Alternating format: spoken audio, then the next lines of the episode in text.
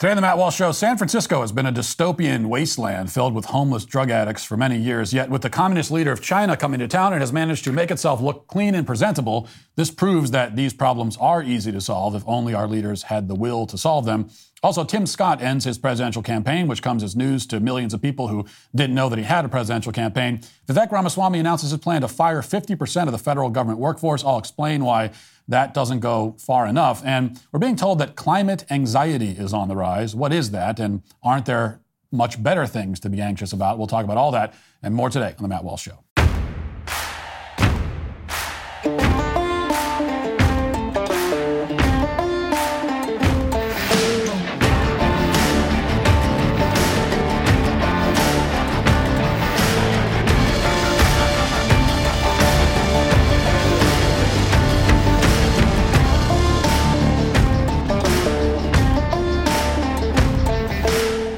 Yet again, we're facing the threat of a government shutdown later this month, and the administration will ultimately deal with it the same way they always do, with more spending. More spending will inevitably devalue the dollar. Protect your savings by diversifying into gold with the help of Birch Gold Group. And here's the best part. When you open an IRA with Birch Gold, for every $10,000 you spend by December 22nd, Birch Gold will send you a free gold bar. Just text Walsh to 989898 to claim eligibility before Black Friday. Birch Gold can even help you convert an existing IRA or 401k into an IRA in gold without taking any money out of your pocket. And you still get the free gold bars, too. With an A-plus rating with the Better Business Bureau, thousands of satisfied customers, you can count on Birch Gold to help you transition an existing IRA or 401k into an IRA in gold. Don't let your savings fall victim to the further devaluation of the dollar. Text Walsh to 989898. Receive a free info kit on gold and claim your eligibility before Black Friday to receive free gold bars on your qualifying purchase. That's Walsh to 989898.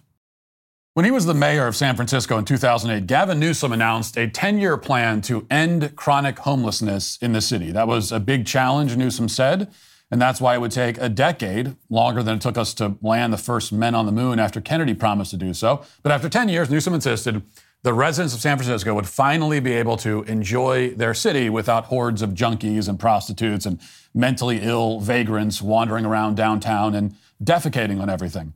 Watch.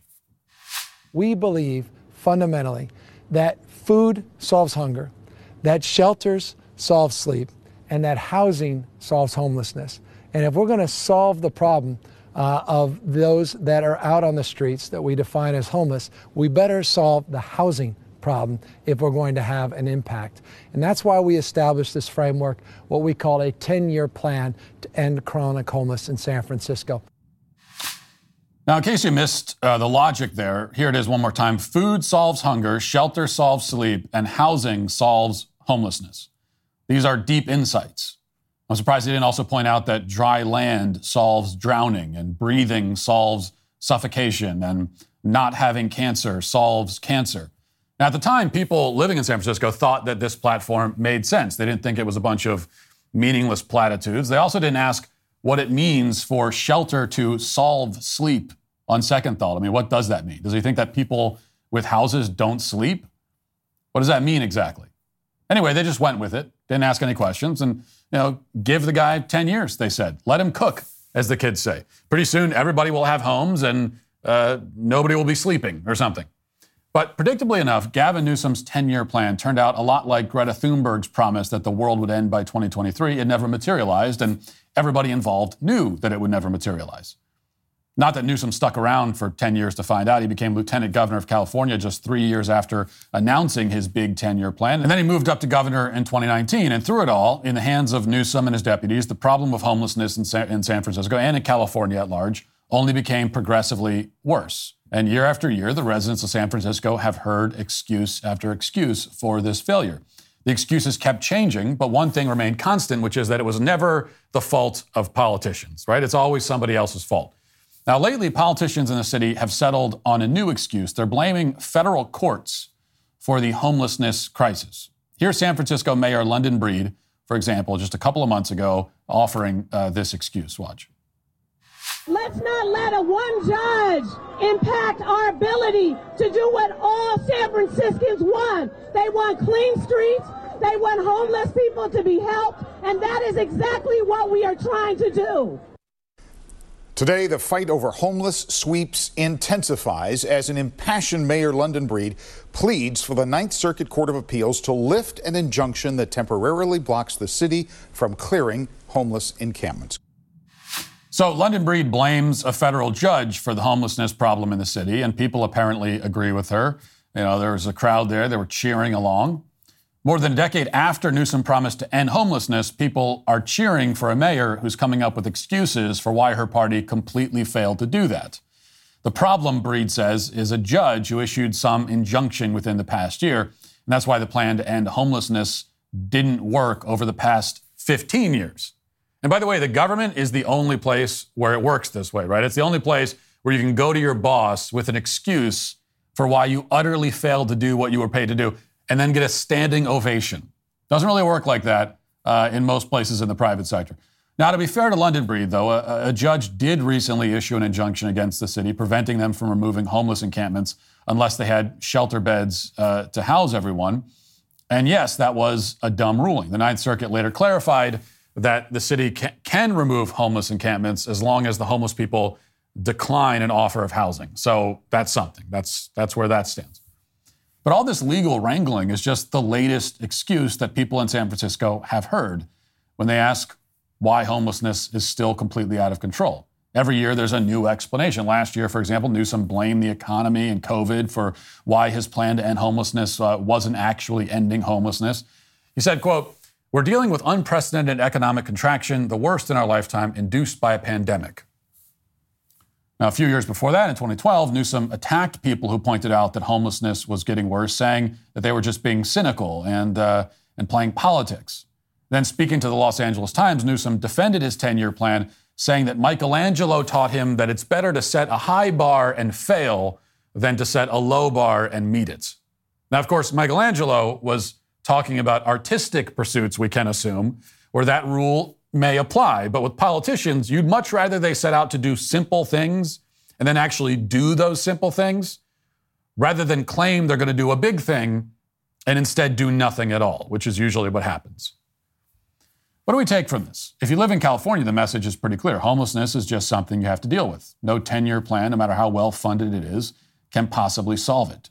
It's a fact of life. The best you could hope for is helping a few thousand homeless people as hordes more homeless people arrive. That's the reality of life in a big city. And if you disagree, Gavin Newsom will tell you that you're part of the problem.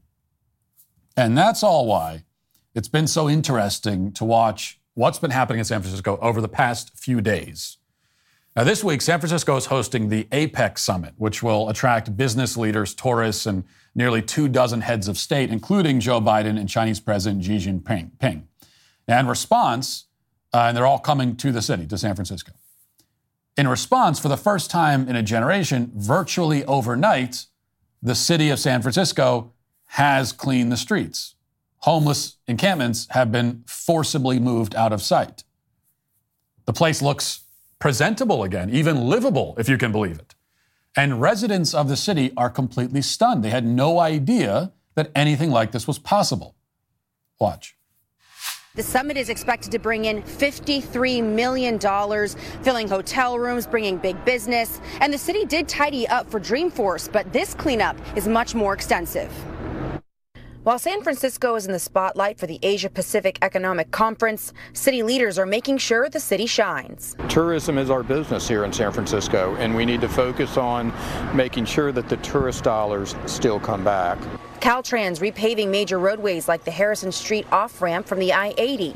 BART doubling down by deep cleaning their stations overnight more often. The city had gotten a little bit dingy over time. Scrubbing and power washing is happening all over the city. Yeah, the bottom of my shoes look clean.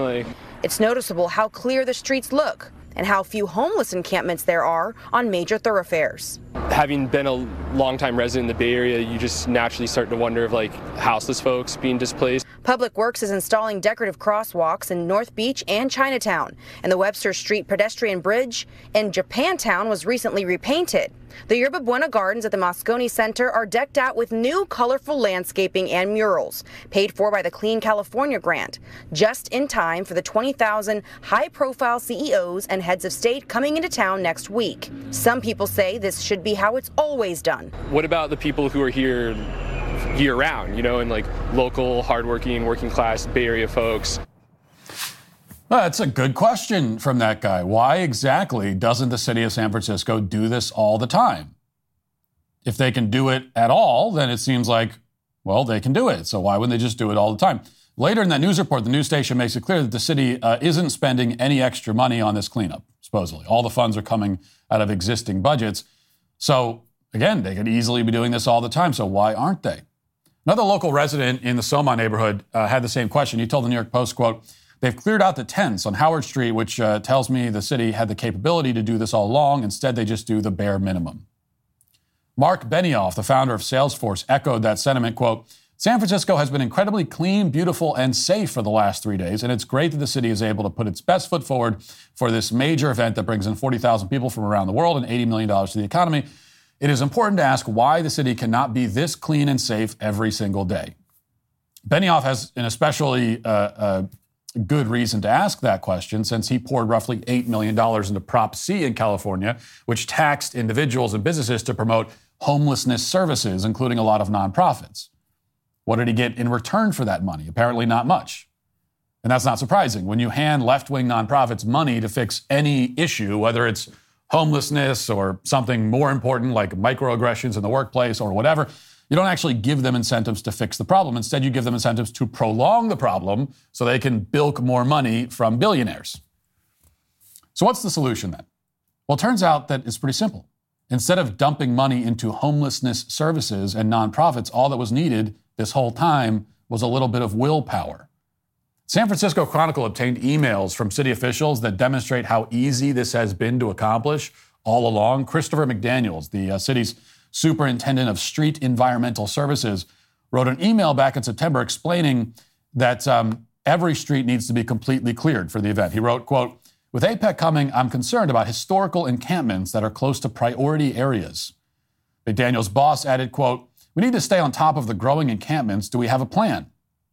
Within days, according to the Post, quote, "Certain areas, including the notorious intersections of Van Ness Avenue and California Street, Hyde and Eddy Street, Taylor and Ellis Streets, were cleared of homeless tents." Now, reading all this, it's hard not to laugh a little bit when you think about the fact that San Francisco's bureaucrats managed to make the city look presentable for the leader of communist China. You know, it's kind of like if your wife is a slob most of the time, but then makes a point of like doing her hair and putting on makeup whenever the pool boy comes to clean the pool. Kind of shows you where her affections lie. You might want to be a little concerned about that. And San Francisco has revealed itself in the same way. It also kind of makes you wonder how San Francisco might look if Xi Jinping ran it instead of just visiting it.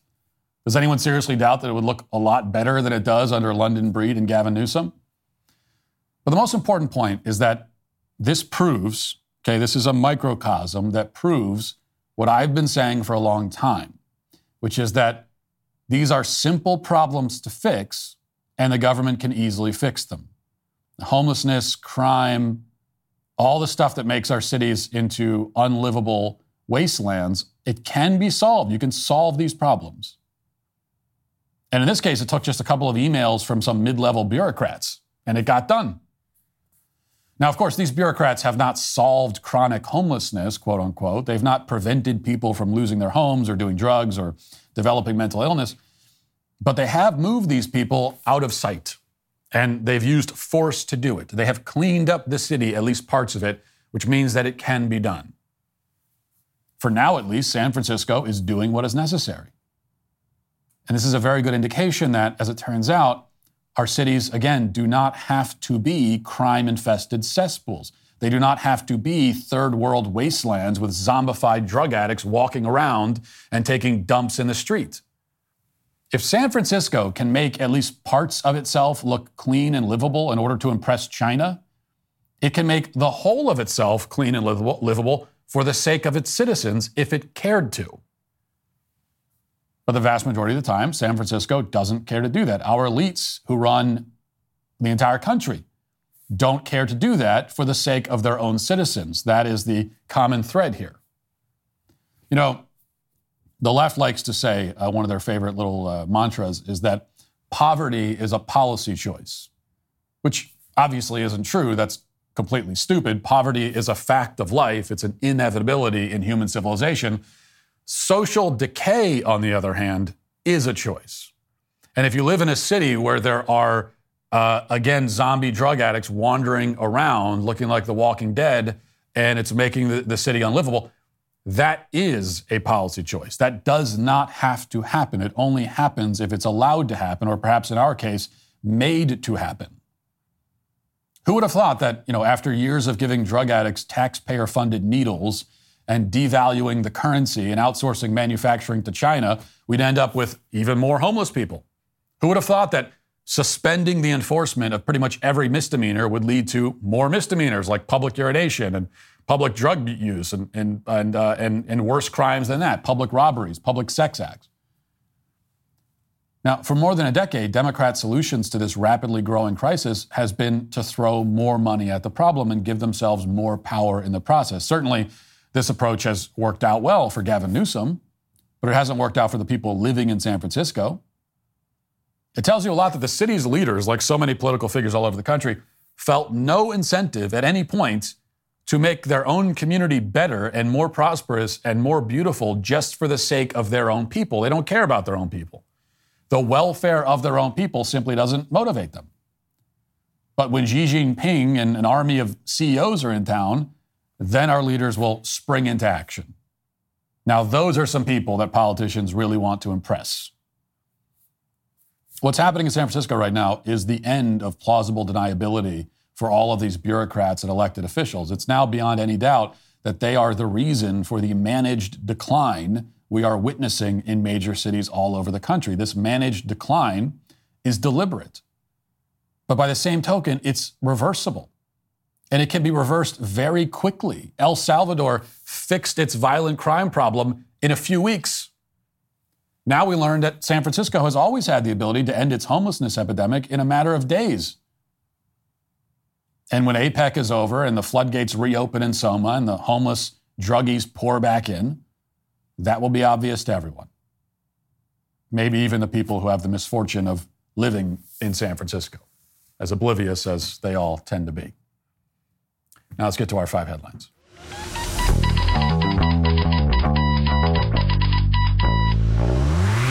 Well, who doesn't like to have their windshields clean? Haze and film can easily build up on both sides of your car windshield, causing dangerous glare. My new friends at Windshield Wow are the fastest and least hassle way to get a super clean, streak-free, and safe windshield. The Windshield Wow is an innovative windshield cleaning device that uses 2 magnetic cleaning paddles, one on the outside and one on the inside of your car, to clean both sides of your windshield, all from the outside. All you do is push around the outside paddle and the inside follows and cleans the inside automatically. No more struggling to clean the inside. The Windshield Wow applies firm cleaning pressure for you and is super thin to get into those tight dash areas as well. So what are you waiting for? Go to windshieldwow.com. Use code Walsh at checkout for a special discount. That's windshieldwow.com using code Walsh. We begin with some sad news today, reported by the Daily Wire. Senator Tim Scott officially ended his Republican presidential campaign on Sunday night after failing to gain traction with GOP primary voters. Scott made the announcement during an interview with former Representative Trey Gowdy on Fox News. Quote, "When I go back to Iowa, it will not be as a presidential candidate. I'm suspending my campaign. I think the voters, who are the most remarkable people on the planet, have been really clear that they're telling me, not now, Tim." Well, yeah, we're also telling you not ever. That's not now, not ever, Tim, is what we're actually saying. Scott said, Romans 8:28 is such an important scripture. It says that all things work for the greater good for those who love God and are called according to his purpose. I think the message is clear for me right now. I am indeed suspending my campaign. I'm going to recommend the voters study each candidate and their candidacies and, frankly, their past and make the best decision for the future of the country. The best way for me to be helpful is to not weigh in on who they should endorse. Tim Scott then said, quote, "I'm going home to spend more time with my girlfriend, who is totally real, you guys. Stop saying she isn't real. She's real, okay?" So that was the full statement. He said all of that. Now, I have to say, with all due respect to Tim Scott's dearly departed campaign, may it rest in peace, I am happy about this. And I'm happy for a number of reasons, mainly because it means that I personally will be free from the absolutely inhumane barrage of emails that I've been getting from his campaign for like 5 months now. Now, just to be clear, I have never signed up for a Tim Scott email list. I would never do something like that, I promise you. But I was signed up for it somehow. And this is not an exaggeration. I actually went and checked. Just since September, I have received 150 emails from Tim Scott's campaign. Since September, 150 since September. And that's in spite of the fact that I have been actively unsubscribing from his list. But you know how it works, like you get on one of these lists and then next thing you know, you're on 50 of them. And so I've probably unsubscribed from 10 or 15 of the lists and I still got 150. If I hadn't unsubscribed from those lists, it'd be more like 300 emails, okay? And it shows you too that what should really already be obvious to you, which is that most people in politics, and there's a reason I'm complaining about the emails. I mean, the main reason is just to complain. But the second reason is to make the point that most people in politics really have no clue what they're doing. And the whole Tim Scott campaign is proof of that. I mean, you would have to be delusional and incompetent to think that Tim Scott ever had a chance. He never did. This whole thing was doomed from the start. There's no universe. Okay, even if we live in a multiverse with 1 billion universes and 1 billion different versions of this reality, in none of those realities is Tim Scott president. That's how not president he is, okay? And in spite of that, so you go into it, this is like the longest of long shot campaigns. What's the plan? Okay, if you're going in with a long shot campaign, you think you got to go in with something big and bold and innovative to give yourself a chance to set yourself apart from the rest. And so what did the campaign consist of? Just sending a bunch of emails and having Tim Scott appear on Fox News 600 times. 600 emails, 600 Fox News appearances, and presto changeo, you're president. That was supposed to be the plan. Is that how it worked out? No, of course not. Did it achieve anything at all? Did it move the needle even slightly? No, of course it didn't. You got the people working on, and all these people will get jobs again in politics. Like they worked on this campaign, they did nothing, absolutely nothing. There was, except waste, millions of dollars wasted to achieve nothing at all, and everybody involved will still have jobs. Now, listen, I've admitted before, I would make a terrible politician. I would make a terrible campaign manager. And yet I would still be better. I'd be wildly, significantly better than 99% of the people in Washington right now. Simply knowing things like Tim Scott can't be president, sending people 1,000 emails a day won't help you win. It'll just annoy them. Knowing those two things alone makes me and you smarter and more competent than almost everybody working in Washington right now. Now, with any of these campaigns, you know, there are people that speculate, well, you have these long shot candidates that are in, they're in there because they have something else, you know, they got an ulterior motive. They want to be in the cabinet. They want to be VP. I think you'd be doing Tim Scott and his team a favor to assume that he was really just running for vice president. He's running to be in Trump's cabinet. I don't think that's what he was doing. He says he doesn't want to be, he doesn't want that. And I actually believe him. No, he really thought he could win. Same for Mike Pence. These guys really thought they could be president. And their donors thought it too. And presumably, at least some of their staff were under the same delusion. And these are the kinds of people who are running this country. No common sense, no insight at all into the minds of average Americans. Totally delusional, incompetent. And these are the people that are running the country. Which brings us to the next topic, I think, very neatly. Vivek Ramaswamy posted this over the weekend. This tweet, he says, on day one, instantly fire 50% of federal bureaucrats. Here's how. If your Social Security number ends in an odd number, you're fired. That downsizes government by half. Absolutely nothing will break as a result. It doesn't violate civil services rules because mass layoffs are exempt. Shut it down. Then he continued to elaborate. This avoids civil service protections. No bureaucrat can claim their firings were politically motivated. Further firings can be executed with a chisel, but step one needs to be an unrestrained chainsaw, or else it just won't happen. Now, this plan's getting a reaction from people online. And first, let me just say that the idea that we should just fire 50% of federal bureaucrats is totally outrageous and insane. And I agree a lot with a lot of what Ramaswamy says, but this is just nonsense. 50%? It should be 90%. But I guess 50 is a good start. So as a start, I love the idea. Lots of people have bristled at it, as you might imagine, including plenty of alleged conservatives are upset about this. You know, the people who have been talking about shrinking the size of government for decades, and then someone comes along and says, all right, let's do it, guys. And those same people say, no, wait. It's not like that. I mean, okay, well, what way do you want to do it? Oh, not at all. That's the way. The way I want to do this thing is to not do it. That was my preferred strategy. And this is what you have to understand. Every Republican for my entire life has run on a plan, and before my life began, has run on a plan to cut the size of government and reduce spending and all the rest of it, and none of them have done it. Okay, none of them have even tried to do it. That's not even like they've made an attempt. None of them have even cut the size of government or cut spending by like 0.5%. Instead, they've all increased it, every single one.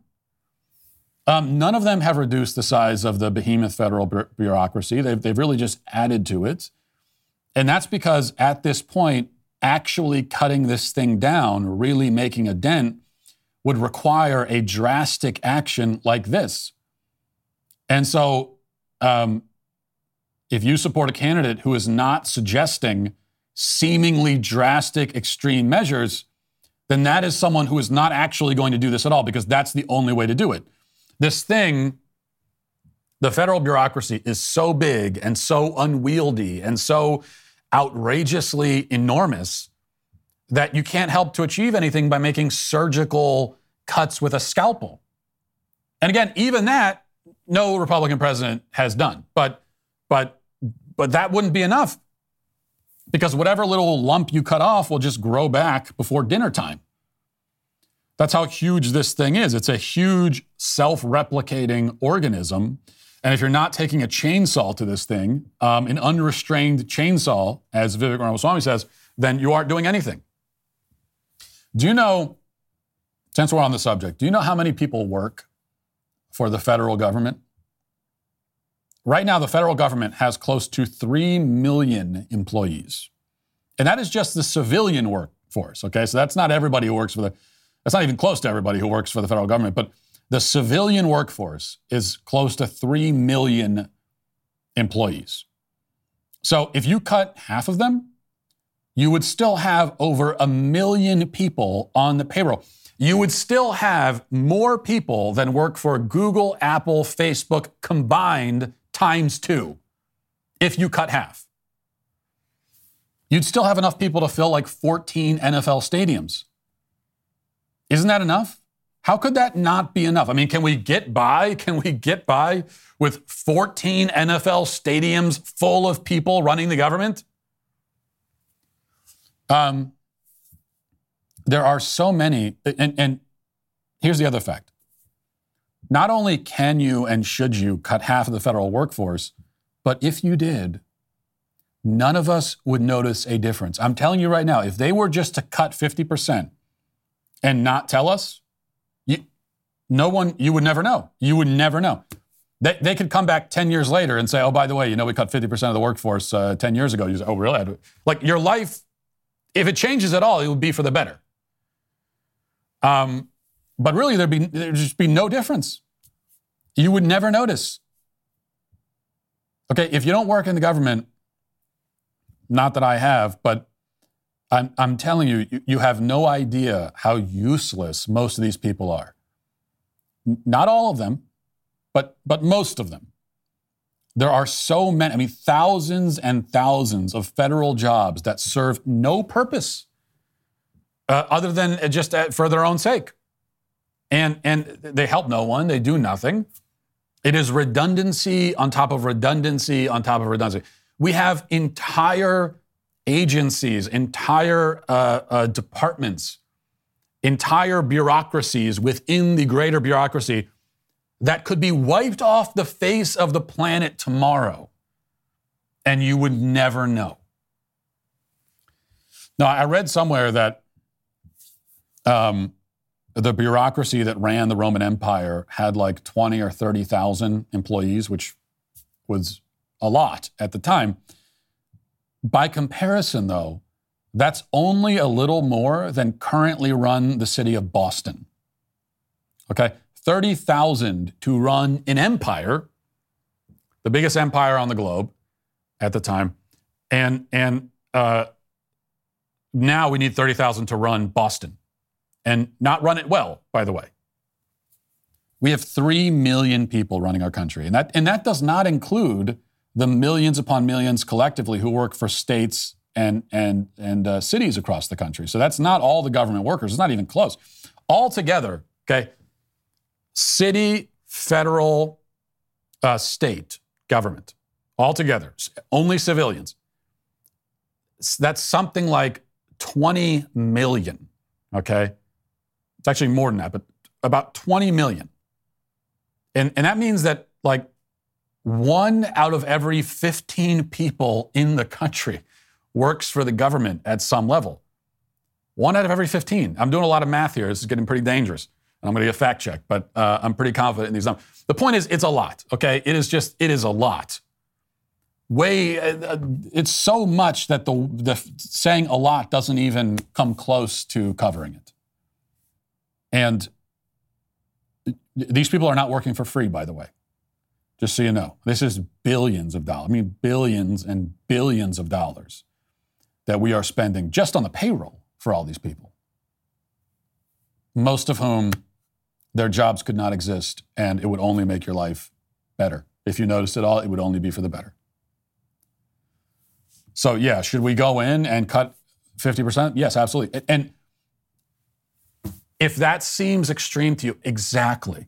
Because that's the situation that we're in. If you bristle at that, then it only shows that you don't understand. You do not understand how bad it is and just how much you are being scammed. Like most of these jobs, I say they serve no purpose. That's not exactly true. Most of these jobs serve the purpose of giving jobs so that other people in government can give jobs to their friends and family and everything else. It's a giant nepotism program that you are funding. Like you can barely afford to buy groceries at the grocery store for your family, and you are funding this massive welfare scheme for federal bureaucrats. And once you understand that and you hear 50% being cut, your only reaction is mine, which is like, that's not enough. I mean, I'll take it, but that's just the start, you know, 50%, and then let's cut another 50 and let's keep going. And I think every other candidate in the race right now should be asked, do you support that plan? And if you don't, why? What is your plan? Okay, do you have a plan for getting rid of 50% of these bureaucrats? Because if you don't, you better come up with one. All right. Here's an update on a story that we covered last week. Redux has this update. We talked about the story of the mayor of a town in Alabama, I believe, yeah, who committed suicide last week after it was revealed that he was dressing up like a woman and posting like fetish content online and posting other very objectionable things. And this was revealed, and then he committed suicide. And of course, trans activists are blaming conservatives and mourning the death of this poor man, this martyr. But here's an update on that story.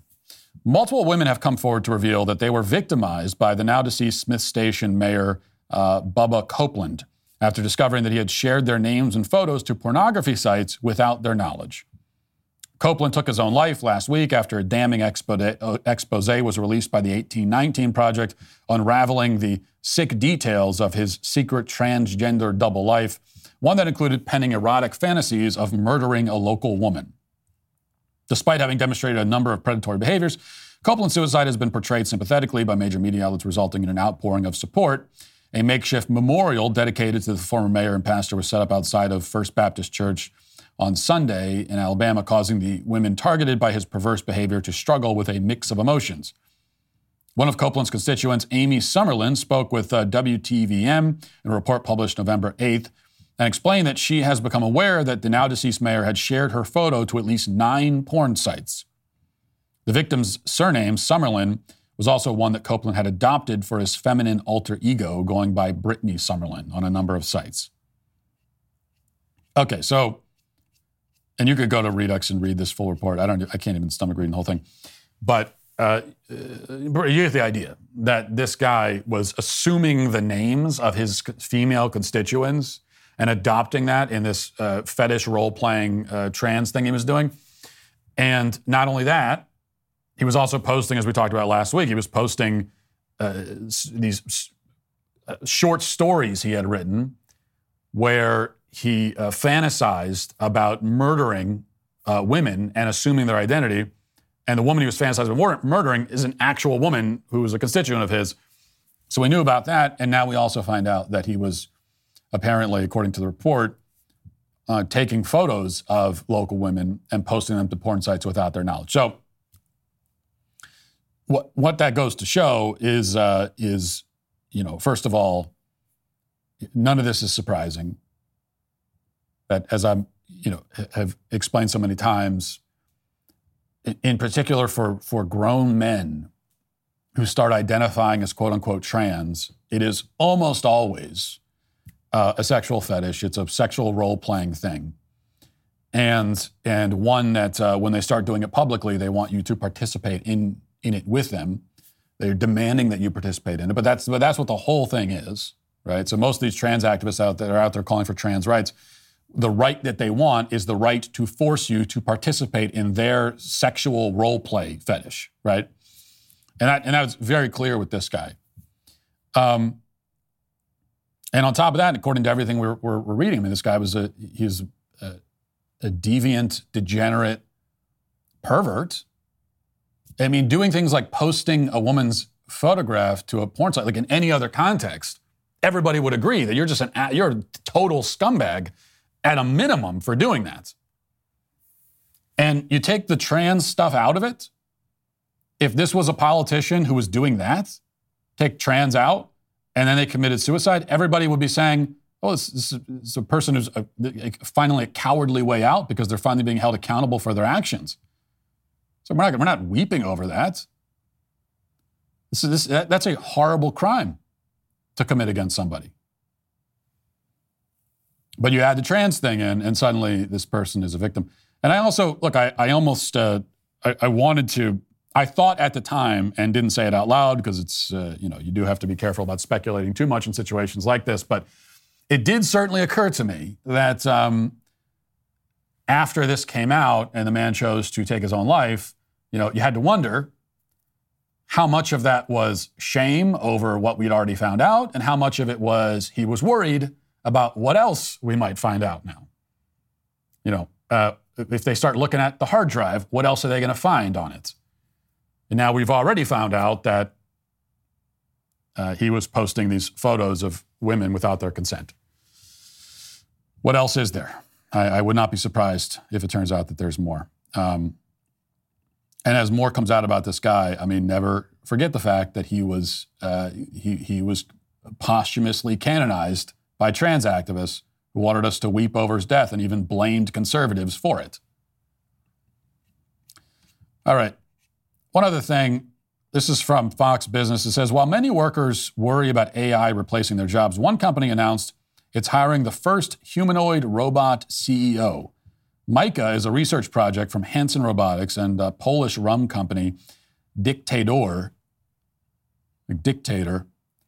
who customized the CEO to represent. So the company's actual name is Dictator, and they're hiring a CEO to run a robot to run the company. So they're just trying to be the bad guys from a dystopian sci-fi movie. In a company video, Mica said that with advanced artificial intelligence and machine learning algorithms, I can make it data driven. Data-driven what? That doesn't make sense. However, Fox Business reporter Lawrence Simonati noted that there's a significant delay in the time it takes Mica to process and respond to your question. Oh, so just like a real boss. This is like a real boss. Hanson Robotics CEO David Hanson, who played a key role in employing Mica at Dictador, emphasized the importance of humanizing artificial intelligence. Inside Edition, I think, also had a report on this robot CEO. Let's watch that. Are robot CEOs the future of the workplace? Hello, I'm Mica, the world's first experimental AI CEO at Dictador. Mica is the newest employee and experimental CEO of a company in Poland. My decision-making process relies on extensive data analysis and aligning with the company's strategic objectives. It's devoid of personal bias, ensuring unbiased and strategic choices that prioritize the organization's best interests. Day-to-day tasks for Mica at the liquor company include choosing artists to design the brand's bottles. I meticulously research, conduct background checks, and verify potential client lists, providing well-reasoned decisions to the board. A bonus about the robot employee: she never uses vacation days. Well, as a robot CEO, I don't really have weekends. I'm always on 24/7, ready to make executive decisions and stir up some... Where to even begin? First of all, of course, so it's a robot CEO, but of course they're going to make her female and non-white. So that obviously... But the robot CEO is not really a CEO. It's just some talking mannequin that hangs around the office, creeping everybody out. And they go on to talk about this. It doesn't actually, the CEO doesn't make hiring and firing decisions. Like, it's not actually a CEO. But the fact that we're even symbolically heading in that direction, I think, is a bad sign. And that's the thing about this AI stuff, that it's kind of amazing in a certain way, because we've all grown up watching, as I said, these dystopian sci-fi movies about robots killing everybody. And now we're trying to make that happen. We've got people who are fully trying to become the villains in all of those movies. So we all know how this plays out, and we're just going to do it, I guess.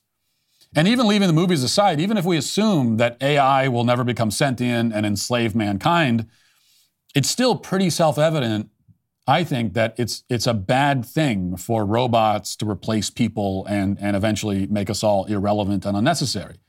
Like, that's a bad trend. I think this is clearly a process that will harm people much more than help them. I think everyone kind of knows that. And yet we're doing it. We are marching headfirst into a future that is obviously going to be bleak. Companies run by robots and staffed by robots is not good. I mean, everyone knows that isn't good, but we're doing it. We are doing the thing, even though we know it's all... It's like if imagine we're all in a big bus and there's a rickety bridge up ahead and there are signs that say, danger, do not enter. And we've already heard lots of bad stories about this bridge and how dangerous it is. And we don't even have to cross the bridge. Like, there's other paths that we could take. And everybody on the bus, including the people driving it, know that bridge. They're all looking at the bridge like, that looks bad, we shouldn't cross it. And yet we're heading towards the bridge anyway. We're just going to cross it. We all know how it will end, but we're going to do it anyway. That's what makes our impending robot apocalypse so frustrating, is how it's... I don't know. It's like maybe, what is the Ghostbusters? Choose your destructor is kind of like, I guess we're just deciding, well, something's got to end human civilization. I guess we're going to do this. It's got to be something. Maybe that's the argument. Might not be a bad argument, actually. I have to think more about it. Let's get to, was Walsh wrong? Grand Canyon University is an affordable private Christian university based in Phoenix, Arizona. They're dedicated to making education fit into your already busy schedule, which is why they offer 270 of their academic programs online. From scholarships to academic support, GCU's graduation team provides you with the personal support you need to obtain your goals. GCU's online programs offer you the freedom to earn your degree on your own time from wherever you are. GCU is praised for its culture of community, giving, and impact. They integrate the free market system and a welcoming Christian worldview into all of their academic programs. Achieve your goals with a personalized plan and a supportive team behind you. Find your purpose at Grand Canyon University. Private, Christian, affordable. Visit gcu.edu. That's gcu.edu. Okay, a couple of comments here. John, this is all, we talked on Thursday about the story of the American and Panama, I think it's American and Panamanian dual citizenship. Anyway, stuck in traffic, climate protesters had shut down the road, and he ended up shooting and killing two of them. Talked about that, and some people shockingly disagree with my perspective on that story. John says, I guess Matt Walsh rationalizing actual violence against people he doesn't like isn't a totally unforeseen plot twist, but it's one I didn't expect to see quite this soon. I guess people who kill people are just fed up from now on. Blake says, we've now made it to the point where Matt Walsh is openly calling for violence against peaceful activists. And the last one says, Matt, very disappointed about your segment today about the man who murdered those protesters. You're stooping to the left's level and encouraging violence. You're better than that. Okay, I'm not encouraging violence. I think this should be obvious from everything that I said. And here's the thing. If you're going to listen to a segment, but then not actually listen to the words that I'm using in the segment, then it's probably better not to listen at all. I don't know what you are listening to, because the whole segment is just, it consists of words that I'm saying. So I don't know how. And in that segment, I think I said multiple times, of course, I don't condone this. I don't encourage it. I don't want to see it. I don't see anyone get killed. So it's not about encouraging violence. I don't encourage violence against anyone. I want less violence. I'd like to have no violence if that was possible. It's not, but that's what I would prefer. If I could snap my fingers and make that happen, I would. But if you don't want violence, then you need to deal with reality. And the reality is that people are fed up. Now, I don't know anything about this guy specifically, but it would appear to be symptomatic of a larger trend. And whatever the case with that particular guy in that particular case, it is true that people they're fed up. I don't know how else to put it. And living in a world where you see some people who could just act with impunity, shutting down roads. You know, the shutting down roads and protesting in the street thing that climate activists always do, it's not the worst thing that people do. There's plenty of things that happen in our cities every day. It's a lot worse than that. But it's just, it gets a lot of attention because it's so, there's something particularly egregious about it, that the sense of entitlement that it takes to shut down a road that people are trying to drive. They're just trying to go to work. That's all they want to do. They want to get home. And you are imposing yourself on all of these people. No matter what your cause is, even if you had a good, it doesn't matter. So you have no right to impose yourself on all these people. You're stopping everybody in their tracks and say, hey, everyone, listen to me. No, why should we have to listen to you? Why are you that important? You're not. Get the hell out of the road. And so, even though it's not the worst thing that people are doing, as we watch the managed decline of our civilization, it feels like just kind of like the last straw for a lot of people, especially on the roads where, as I said, people are already stressed out. Road rage incidents happen all the time. And we understand why those incidents happen. Doesn't mean we condone them. Doesn't mean we would act that way. But we understand intellectually.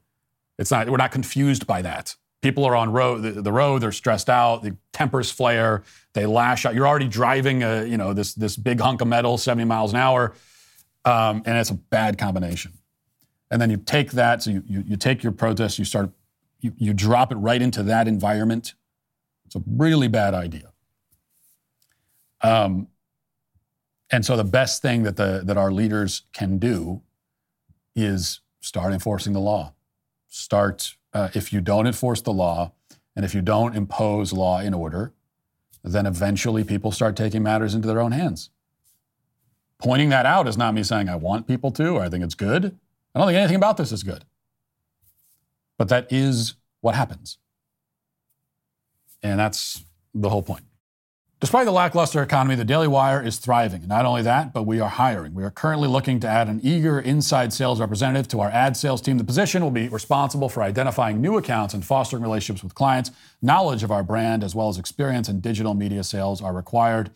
If you match this description, we want to hear from you. Visit dailywire.com/careers. That's dailywire.com/careers today. Now let's get to our Daily Cancel. This show is brought to you by Helix Sleep. Sleep, especially as you get older, is so critical, but no two people sleep alike. That's why Helix offers several different mattress models, each designed for specific sleep positions and preferences. Go to helixsleep.com/dailywire and take their sleep quiz to find the mattress made for you. Whether you're a side sleeper, a stomach sleeper, a hot sleeper, or a cold sleeper, Helix has just the mattress for you. I took the Helix sleep quiz and was matched with the Helix Midnight mattress because I wanted a medium firmness and I sleep on my side. I am sleeping so much better on my new mattress. Don't want to take my word for it? Well, Helix has been awarded the #1 mattress picked by GQ and Wired magazine. It's even recommended by multiple leading chiropractors and doctors of sleep medicine as a go-to solution for improving your sleep. Take the quiz and order the perfect mattress right to your door, shipped for free. It's so quick and fun to unbox, and you won't believe how well you'll sleep. All Helix mattresses come with a 100-night trial and a 10 or 15-year warranty. Helix even offers financing options and flexible payment plans. A great night's sleep is never far away. Helix is offering 20% off all mattress orders and a free bedroom bundle for our listeners. Go to helixsleep.com/dailywire and use code HelixPartner20. This is their best offer yet, and it won't last long. That's helixsleep.com/dailywire, code HelixPartner20.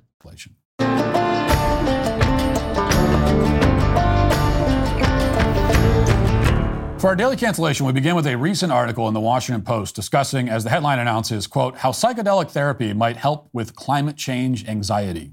Now, the piece is written by a mental health professional named Emily Willow, who starts by describing a recent session with an eco-anxious client. She writes, as our weekly therapy session drew to a close, my patient, a young woman in her early 20s approaching college graduation, said that she had been feeling a lack of motivation, but that it felt different from her usual depressive symptoms.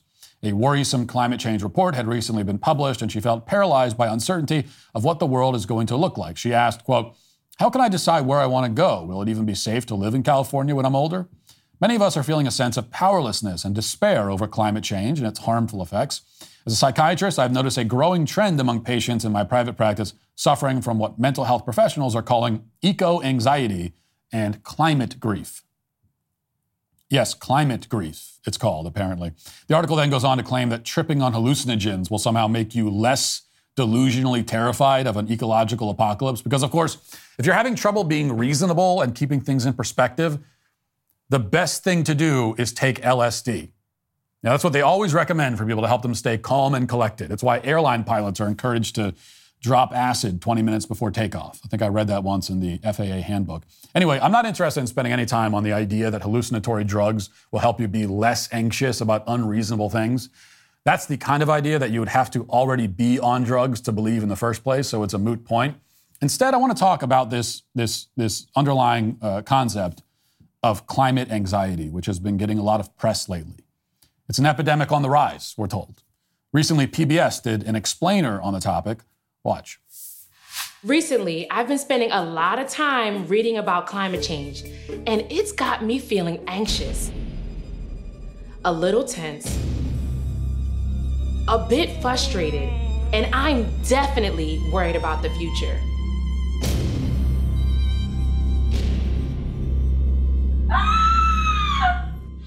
And it looks like I'm not alone.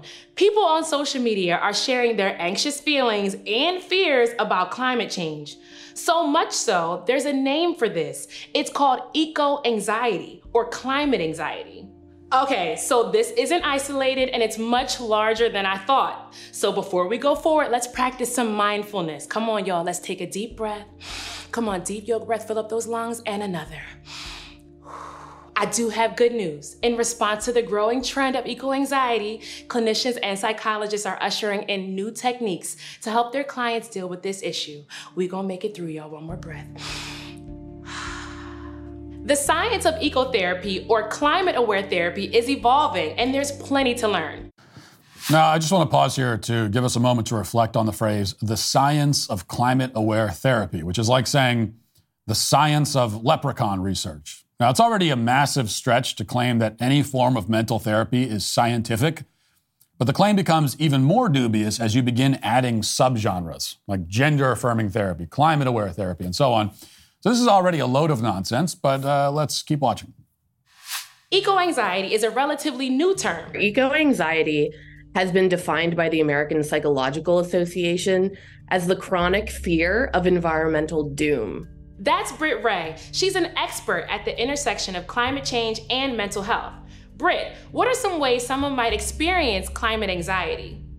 It can become so intense that it's debilitating, it can impair people's functioning, and then it really does need clinical intervention or support, but it can also trap us in a pit of fear and hopelessness if we aren't careful and get us carried away in kind of a despairing narrative about the future being written off. Even though someone might be dealing with these symptoms, it might be hard for a therapist to pinpoint the best course of action because eco-anxiety is not in the DSM-5, the manual that health professionals use to diagnose mental health disorders. Well, don't worry about that, because that will change. Climate anxiety is another way for psychiatrists and pharmaceutical companies to make money, another profitable mental health-related grift, and so it will surely be legitimized in the next edition of the DSM. That is, after all, the DSM's primary function these days. But what can be done about climate anxiety? I mean, that's really the question. What can we do about all this? How can it be treated? Well, let's find out. The key here to unlocking strategies to deal with your own climate anxiety might have less to do with your individual effort to deter climate change, such as lowering your own greenhouse gas emissions, and more to do with building a climate crisis plan. There was a recent article in the leading scientific journal Nature that said an important thing that individuals can do to address their climate anxiety is really focus on small aspects that they can control. A lot of anxiety is provoked by the unknown and feeling like you can't control a situation. Here's what a climate action plan might look like. If you're in a flood zone, consider using personal storage bins that are watertight, or moving personal items to a higher level on the shelf. For more info on finding out if you live in a flood zone, check out the description below. Those concerned about drought might want to learn more about urban gardening or drought-resistant forms of agriculture that you can do at home. Now, above all, find yourself a community that is preparing to deal with the next catastrophic event because global warming is happening. Take action and join in on the effort. There you go. If you're scared about a global catastrophe wiping out all of mankind, one way to cope is to put your belongings in plastic storage bins or start gardening. Maybe take the LSD before you go gardening just to make it more interesting. Now, it's worth considering just how limp and superficial this advice is and how inappropriate the whole tone of that video was if you actually buy the claim that the world is coming to an end because of climate change, which the people who made the video supposedly do. So in one breath, they tell us that the end of the world is at hand. And in the next breath, they record a smiley, cheerful video assuring us that plastic storage bins will help us through it. So there seems to be a disconnect here. And this is the kind of disconnect that's very common among climate alarmists. It's why part of me has a hard time believing that anyone in the world is actually this stressed out about climate change. I mean, I've never met anybody like this. I've never encountered in the wild a person who was actually racked with grief and fear because of the environment. I've never had this conversation ever with anyone where they bring up, I'm really troubled right now because of the climate. I've never had that come. Now, granted, if anyone did have that worry, they probably wouldn't share it with me, but still, I've never encountered that. And just for me personally, it's a form of anxiety that I just can't relate to in the slightest. I can't wrap my head around it. I have anxiety about a lot of things, but I've never spent even 1 second of my life worrying about the climate. So if I were to compile a ranking of like the top 500 things I've ever been distressed about in my life, climate change wouldn't make the list. It wouldn't even make it down near the bottom with the most obscure things I've briefly worried about in the past, like brain-eating amoebas and leprosy. It's just not something that makes it onto my psychological carousel of stuff to worry about. That's why I find it hard to fathom those people who are legitimately afflicted by this so-called climate anxiety. But in the end, I do believe that such people exist because the constant apocalyptic hysteria from the media is designed to have this effect on people, and inevitably it will have this effect on some people.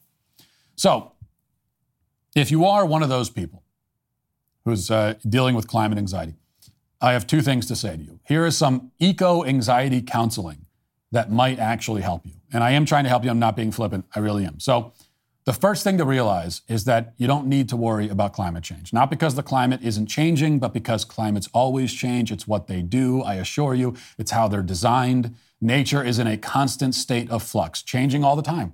There's no reason to worry about this fact. It gets hotter, it gets colder, it rains, it's sunny. This is the way the climate works. You probably don't have to worry about a climate apocalypse. That's not to say that there will never be a climate apocalypse of a sort. I mean, there will be. Eventually, the Earth will become uninhabitable. Look to our neighbor Venus in the solar system, and you'll get an idea of what the Earth will be like one day. Average temperatures of 800 degrees Fahrenheit, clouds of sulfuric acid covering the planet, unbreathable, toxic air, just absolute hell. That will be the Earth's fate, but probably not for another 2 or 3 billion years. And you probably won't be around when that happens. Now, in the meantime, you have more pressing concerns. There are thousands of other things more likely to kill you, and one of them eventually will kill you. You'll probably get terminal cancer one day, or die of a heart attack, or in a car accident. Who knows? Maybe you'll be murdered tomorrow. Something terrible will happen to you eventually, and it will have nothing to do with climate change. I'm not sure if this will make you any less anxious, but at least it should make you anxious about more reasonable things. That's all I'm saying. Second point, even if a climate apocalypse was on the immediate horizon, even if we really were barreling towards an Armageddon caused by our SUVs and air conditioning units, there wouldn't be anything we could do about it at this point. And especially if that involves turning off our air conditionings, then we're definitely, I mean, If you tell me that the way to save the world is to turn off my air conditioning and not use air conditioning in the summer, then I guess the world's just going to end because we're not doing that.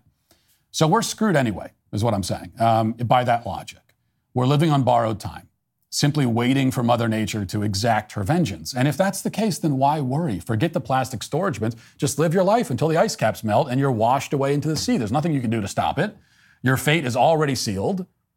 That may not be a comforting thought, but it is what it is. No point in wasting time wallowing in anxiety over it. Now, fortunately, this is not the case. You will not drown because of climate change. You might still drown. I mean, you could die that way. Maybe you'll slip and hit your head and fall into a hotel pool or something. But it won't be because of climate. It won't be because of climate change. And either way, there's nothing to worry about. You'll die from something else sooner rather than later. You are under a death sentence. In 50 or 60 years, you'll probably be dead. In 100 years, there won't be anyone left to even visit your grave as you are decomposing in the ground. So cheer up, is what I'm saying. And also, I'm saying that climate anxiety is today canceled. That'll do it for the show today. Thanks for watching. Thanks for listening. Have a great day. Godspeed.